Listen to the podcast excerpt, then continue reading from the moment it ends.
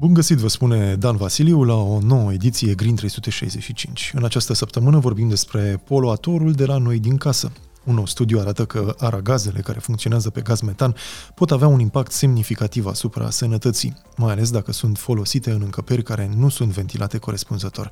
Și tot astăzi vorbim despre intenția autorităților de a extinde o carieră de lignit din județul Gorj, cu ce impact pentru mediu și cu ce efecte pe plan european aflăm în câteva minute.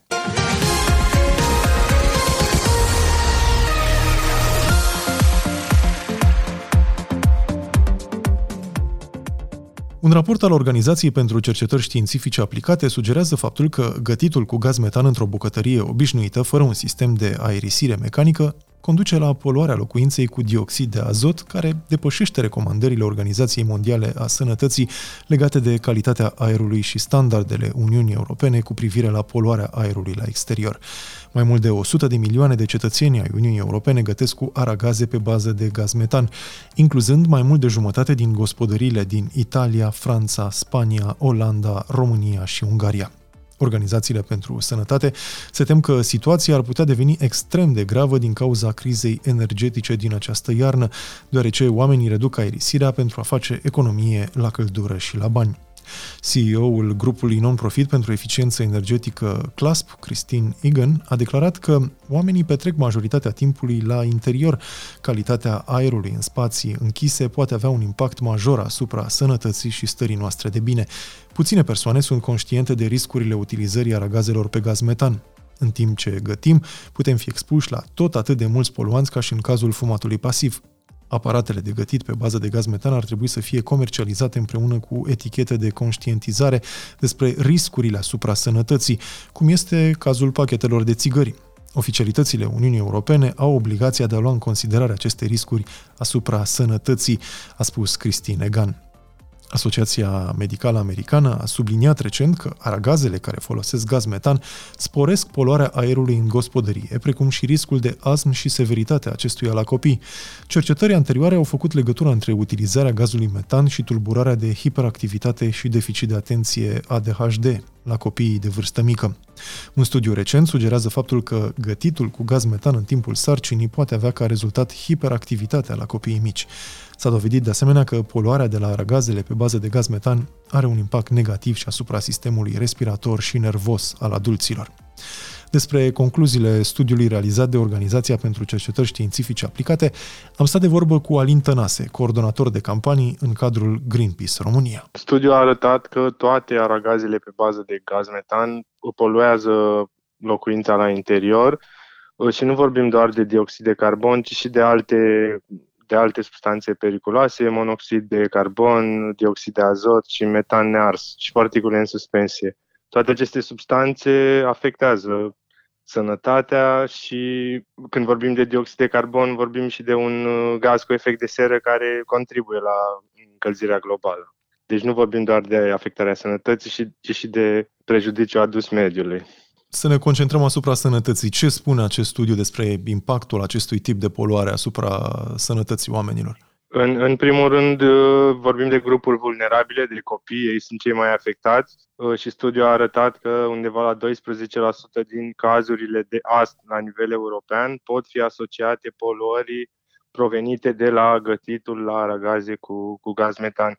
De asemenea, și adulții uh, pot suferi probleme de sănătate din cauza acestei poluări și vorbim de afectarea sistemului nervos și sistemul circulator. Am văzut că și în uh, Statele Unite procentul este oarecum similar, dar aceste studii indică o corelație directă între gazul metan și astm sau sunt și alți factori contributori? Da, există o corelare între dioxidul de azot și uh, cazurile de astm la copii. Uh, asta, asta a și arătat studiul. Am văzut că s-a făcut și o simulare a gătitului mesei cu gaz metan uh, timp de o săptămână în cadrul acestui studiu. Care au fost concluziile la final? În urma, în urma analizei s-a dovedit că gătitul cu gaz metan duce la depășirea limitelor pentru dioxid de azot la interior de 18 ori pe an. Ei bine, lucrul ăsta este destul de îngrijorător. Dacă ne uităm la ce se întâmplă și în exterior, o să vedem că în marile orașe avem depășirea ale aceluiași indicator și la exterior. De asta e indicat să ventilăm încăperea pe cât posibil. Dacă deschidem geamul și locuim într-o zonă poluată, e posibil să să nu rezolvăm prea multe dacă nivelul de poluare este la fel de mare și, și, și în exterior. De asta e bine să avem o ventilație, chiar și hota ajută la eliminarea poluării din, din interior. Partea mai puțin bună este că o mută în exterior. Practic, și atât sistemul de ventilație cât și hota nu filtrează poluarea, ci doar o mută din interior către exterior. Cât de mare ați spune că este gradul de conștientizare la nivelul populației referitor la, la această problemă? este destul de mic, aș spune. În România sunt destul de frecvente aragazele pe bază de gaz. Într-adevăr, alternativele sunt, sunt un pic mai, mai scumpe, însă trebuie să ne gândim că când vine momentul de a înlocui electrocasnicele din casă, mai precis aragazul, putem lua în calcul și, și o plită electrică sau pe inducție sau orice alt sistem de gătit ce se alimentează cu electricitate astfel încât să nu mai ardem combustibil la interior. În cazul ăsta vorbim de, de gaz ca combustibil, dar și putem extrapola și mai departe. Sunt foarte multe gospodării care gătesc cu lemn, de asemenea și lemnul, biomasa produce poluarea la, la interior și în continuare sunt foarte multe gospodării care se, fie se încălzesc, fie gătesc cu, cu lemn. Dacă oamenii ar cunoaște mai multe detalii despre acest tip de poluare, credeți că ar fi dispuși să renunțe mai rapid la ragazele uh, pe gaz sau problema financiară va, va prima? Cu siguranță cred că dacă acest uh, mesaj ar veni și din partea medicilor, poate i-ar pune pe gânduri, mai ales dacă, uh, dacă vorbim de familii care au un copil.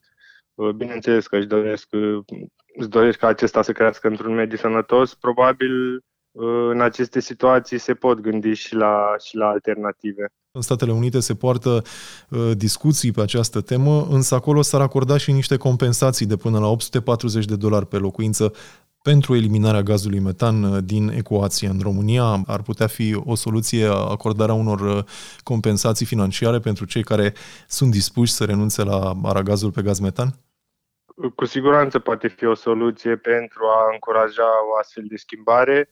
În momentul de față nu există nicio reglementare în acest sens, totuși Comisia Europeană, prin directiva Eco-Design, va trebui la un moment dat să reglementeze și acest aspect și ne așteptăm ca în viitorul nu foarte îndepărtat comercianții să nu mai aibă voie să vândă decât plite electrice sau pe inducție și în acel moment putem vorbi de un sprijin acordat de stat, poate similar cu ce se întâmplă cu tichetul pe care îl primești pentru electrocasnice, dacă vrei să, spre exemplu, dacă vrei să dai un frigider vechi sau o mașină de spălat veche, primești un voucher pe care îl folosești mai departe în, în cumpărăturile tale. Poate fi o soluție similară și, și în cazul aragazelor în viitor tot de, legat de Statele Unite, acolo autoritățile uh, au de poartă deja discuții mai avansate pe această temă și e în calcul luată inclusiv interzicerea acestui tip de aragaz. Dar este interzicerea chiar soluția cea mai potrivită?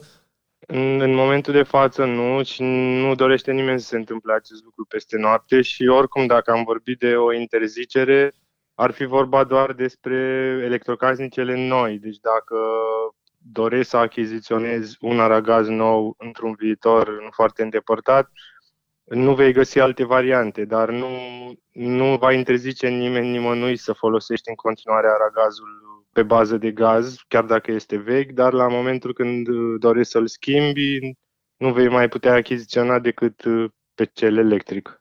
Există și voci care spun că în locul interzicerii unor echipamente casnice, discuția ar trebui să se concentreze mai degrabă asupra investițiilor în uh, mijloace de aerisire, după cum spuneați și dumneavoastră ceva mai devreme, dar argumentul fiind că și în cazul în care aragazele pe gaz sunt scoase din discuție, calitatea aerului din locuințe tot va rămâne una scăzută datorită altor factori. Da, din păcate, cum spuneam, în marile orașe din România avem o poluare destul de mare la exterior și, și asta e o problemă care trebuie adresată. Chiar sunt câteva proceduri de infringement din partea Comisiei Europene pentru calitatea aerului la exterior. Organizația Mondială a Sănătății adresează atât poluarea la interior cât și la exterior uh, și știm că, în, cel puțin în, în țări în dezvoltare, precum India, unde poluarea la interior poate fi mult mai, mult mai gravă decât cea la exterior din cauza gătitului cu, cu biomasă. Ei folosesc foarte mult uh, un amestec de paie cu, cu alte substanțe pentru a găti și acolo s-a dovedit că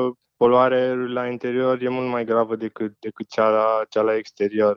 În cazul României e greu de spus în momentul ăsta, totuși pentru poluarea de la exterior se iau câteva măsuri, uh, probabil din cauza presiunii pe, pe care Comisia Europeană o pune pe, pe autoritățile din România pentru, pol, pentru această poluare. Sunt încurajate, cel puțin pentru a reduce poluarea la exterior, sunt încurajate mijloacele de transport alternative, traficul fiind unul dintre cele mai importante surse de poluare în oraș. E de preferat să folosim fie transportul în comun, fie bicicleta, trotineta, acolo unde e cazul.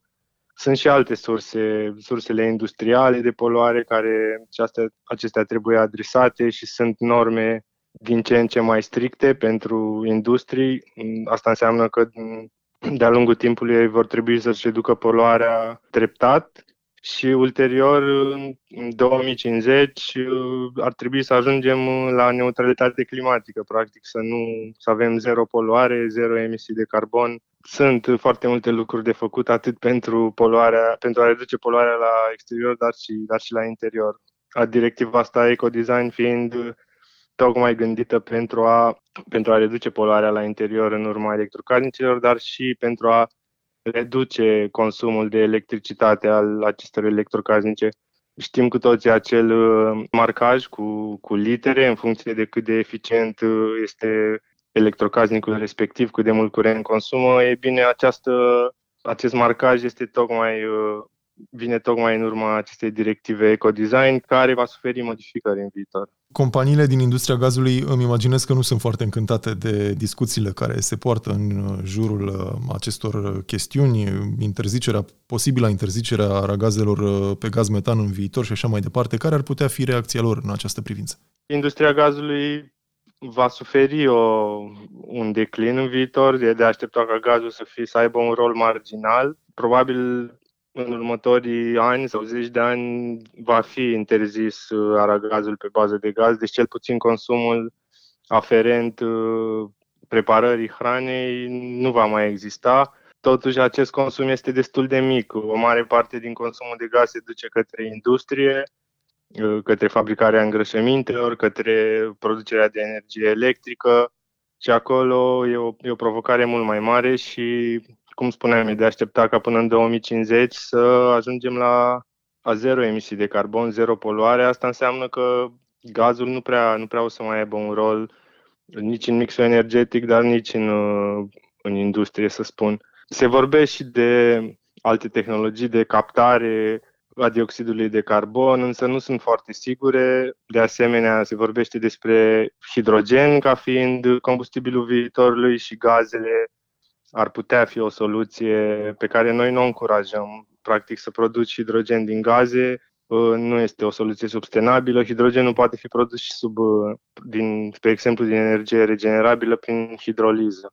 Uh, rămâne de văzut cum, cum va arăta viitorul. Cu toate astea, industria gazului intră într-un declin. Dacă cărbunele era în trecut cel mai poluant combustibil, acum gazul deja Uh, a depășit, uh, a depășit cărbunele pentru că mai multe state membre, cel puțin din UE, uh, au planuri de a elimina cărbunele din mix energetic și se bazează pe gaz pentru această tranziție. Sunt tot mai multe măsuri de sprijin pentru energiile regenerabile. Tocmai am văzut recent că a fost redus TVA-ul pentru pompele de căldură, pentru panouri fotovoltaice, pentru kituri de instalare pentru, pentru aceste, aceste surse de energie da, e de dorit ca energia regenerabilă să fie, să fie încurajată cât mai mult și să vedem cât mai multe capacități instalate, astfel încât să, să putem face această, această tranziție.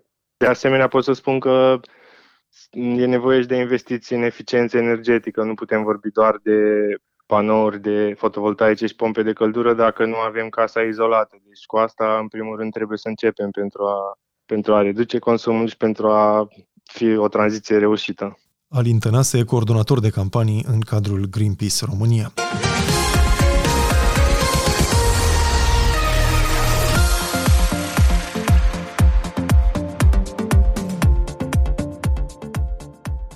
Legea decarbonizării reprezintă un jalon în PNRR, ce trebuia îndeplinit până la finalul anului 2022 pentru ca României să îi se aprobe o a doua tranșă de fonduri.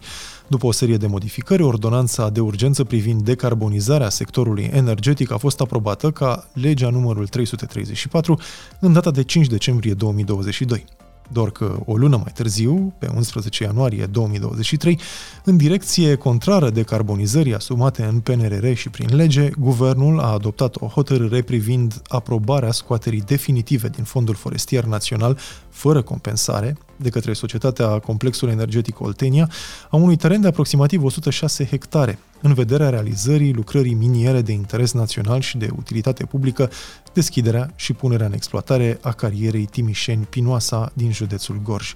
Nu doar că nu se reduc emisiile de dioxid de carbon, dar această hotărâre presupune defrișarea a peste 100 de hectare din fondul forestier fără compensare. Care este situația mai exact în acest caz? Am întrebat-o pe Alexandra Doroftei, coordonatoarea campaniei Minerit și Termocentrale din cadrul organizației Bankwatch. În data de 11 ianuarie, anul acesta 2023, s-a aprobat scoaterea definitivă din Fondul Forestier Național a aproximativ 106, de fapt peste 106 hectare de teren, în vederea exploatării carierei uh, Timișeni-Vinoasa, carieră situată în județul Gorj. Aceasta trebuie să aibă o capacitate uh, de 8 milioane uh, tone de lignit exploatat pe an. Aici contextul este mai larg, având în vedere că România, prin Planul Național de Redresare și Reziliență, și-a asumat decarbonizarea sectorului energetic, ceea ce presupune încetarea activităților de producere a energiei pe bază de cărbune și în continuarea exploatării cărbunelui necesar până în 2032. Deschiderea de noi uh, perimetre miniere sau extinderea celor vechi este cumva contrară acestui angajament, cu atât mai mult cu cât vor fi scoase din, din fondul forestier peste 106 hectare și mai ales acest lucru se va face fără compensare. Este foarte important faptul că fondul forestier uh, este practic capacitatea unei țări sau unei zone de, de a absorbi din emisiile de carbon și astfel de a reduce poluarea astfel că, având în vedere că hectare întregi de copaci vor dispărea și nu se vor mai planta în loc, putem spune că practic este redusă capacitatea de absorpție a acestor emisii de dioxid de carbon. Deci despre asta, despre asta este vorba când spunem că vor dispărea 106 hectare de pădure, vor fi tăiate și vor face loc unei mine acolo. Asta e ideea. Da, exact. Unei mine din care uh, se va exploata lignit, lignit care va fi uh, utilizat în producerea energiei electrice ceea ce știm că este la fel uh, producătoare de emisii. Care este impactul de mediu al unui astfel de proiect? Impactul de mediu cauzat de aceste cariere este unul foarte puternic, cu atât mai mult cu cât acestea se întind pe suprafețe mari, vorbim despre mii de hectare. O să dau un număr aproximativ pe undeva prin 2020 peste 6.000 de hectare și faptul că aceste cariere sunt preponderent concentrate în județul Gorj, la fel, uh, practic afectează în general acea, acea arie. Iar efectele negative sunt atât asupra solului cât și a apei și a aerului, deoarece în procesul de exploatare este îndepărtat stratul superior fertil al sorului și practic stratul de vegetație, cel care apără sorul de razele soarelui și prin rădăcinile lui îi conferă stabilitate. Mai ales dacă discutăm, de exemplu, de foste terenuri forestiere. Uh, de asemenea, pe tot parcursul exploatării, din carierele sunt inundate, fie datorită precipitațiilor, fie datorită în, întâlnirii în procesul de exploatare a unor ape subterane, pentru că în, în stratul de sol, în sol se află aceste depozite de ape subterane și astfel că minele pot fi inundate, iar pentru a putea continua lucrările uh, pe tot parcursul lor trebuie scoase, evacuate aceste ape. Și, în general, sunt evacuate în ape de suprafață. Ce înseamnă acest lucru? Înseamnă că cumva în funcție de, uh, de exemplu, uh, calitatea filtrării apelor care sunt evacuate din aceste cariere în apele de suprafață, ele pot conduce la colmatarea apelor de suprafață. De asemenea, această extragere a apelor subterane a secare conduce și la epuizarea apelor pe, pe zone destul de extinse, vorbim de aproximativ 10 km în jurul acestor arii de exploatare. Lucrul acesta, de exemplu, este foarte vizibil în faptul că locuitorii acestor zone deseori se confruntă cu lipsa apei în fântâni, tocmai ca, ca urmare a acestui fenomen. Plus că, la fel, pe partea de sol putem și discuta despre faptul că lipsa vegetației plus acest, uh, acest fenomen de asecare, această acest proces de scoate apelor, apelor din carieră conduc treptat la rigizarea zonei și solul va deveni uscat și nisipos. Pe lângă acestea, desigur, putem discuta și pe scurt despre poluarea aerului. Uh, știm că apare acest fenomen de autoaprindere a cărbunelui, cauzat, desigur, de expunerea la oxigen, de temperaturile ridicate și acestea au emisii în aer, că vorbim, de exemplu, de emisii de dioxid de sus, emisii de azot și uh, la acestea se pot adăuga și furtunile de praf de steril. Atunci când vântul este foarte puternic, evident că praful uh, rezultat în urma exploatărilor poate fi purtat de vânt și poate afecta, ajunge în general uh, să afecteze locuitorii zonelor respective. Dar care au fost argumentele aduse în favoarea unui astfel de proiect? Cum se justifică faptul că una am transmis uh, Uniunii Europene și alta facem pe plan național? Cred că un argument în acest sens este faptul că este nevoie de uh, o cantitate mai mare de lignit care trebuie exploatată Aș zice că un alt argument ar fi faptul, de exemplu, că um, din aceste cariere de cărbune, complexul nu își alimentează doar propriile termocentrale, ci și alte, să zicem, companii de, de termoficare. Dar doar că și aici discuția este uh, la fel, faptul că și aceste companii de termoficare, de exemplu, adică practic aceste alte companii, pe lângă cele despre care discutăm, vor trebui până în 2032 să își reducă emisiile foarte puternic și cumva să, să treacă și ele prin procesul de decarbonizare. Beneficiile economice ale unui astfel de proiect justifică demersul? Beneficiile economice pot fi cumva umbrite de faptul că aceste efecte negative asupra mediului, asupra oamenilor, vor avea și ele diverse costuri, plus că, după cum spuneam, de Planul Național de Redresare și Reziliență, prin acesta România și-a asumat încetarea producției de energie pe bază de limite huilă și, de asemenea, adoptarea legii de carbonizării reprezintă un jalon în acest plan național de redresare și reziliență pe care România ar trebui să-l îndeplinească pentru, a trebuit să-l îndeplinească pentru a primi tranșa a doua de fonduri și care are ca rol setarea cadrului de, general de, de desfășurare a procesului de eliminare treptată a cărbunelui. Și există riscul uh, de a nu mai primi acești bani dacă continuăm cu astfel de proiecte? Având în vedere că chiar și dacă un singur jalon, dacă nu este îndeplinit, ar putea duce la un blocaj în, în acest plan, în aprobarea acestui plan, acestor uh, etape a planului național de redresare și reziliență, dar putea fi afectate și alte, alte domenii care sunt incluse în acest plan. Vă întrebam mai devreme de beneficiile economice pentru că, de, din câte înțeleg, puterea cărbunelui din România nu ar justifica neapărat investițiile în, acest, în această resursă? Într-adevăr, din, din constatările noastre, în funcție de datele care sunt disponibile la acest moment, sunt două aspecte importante. Vorbim despre capacitatea calorică a, a cărbunelui și despre Uh, cantitatea de lignit care trebuie exploatată. Noi am constatat, din, după cum spuneam, de exemplu, din, uh, din documentele disponibile, că într-adevăr s-a, s-a observat o, o scădere a acestei puteri calorifice. Cred că aceasta este, este denumirea exactă.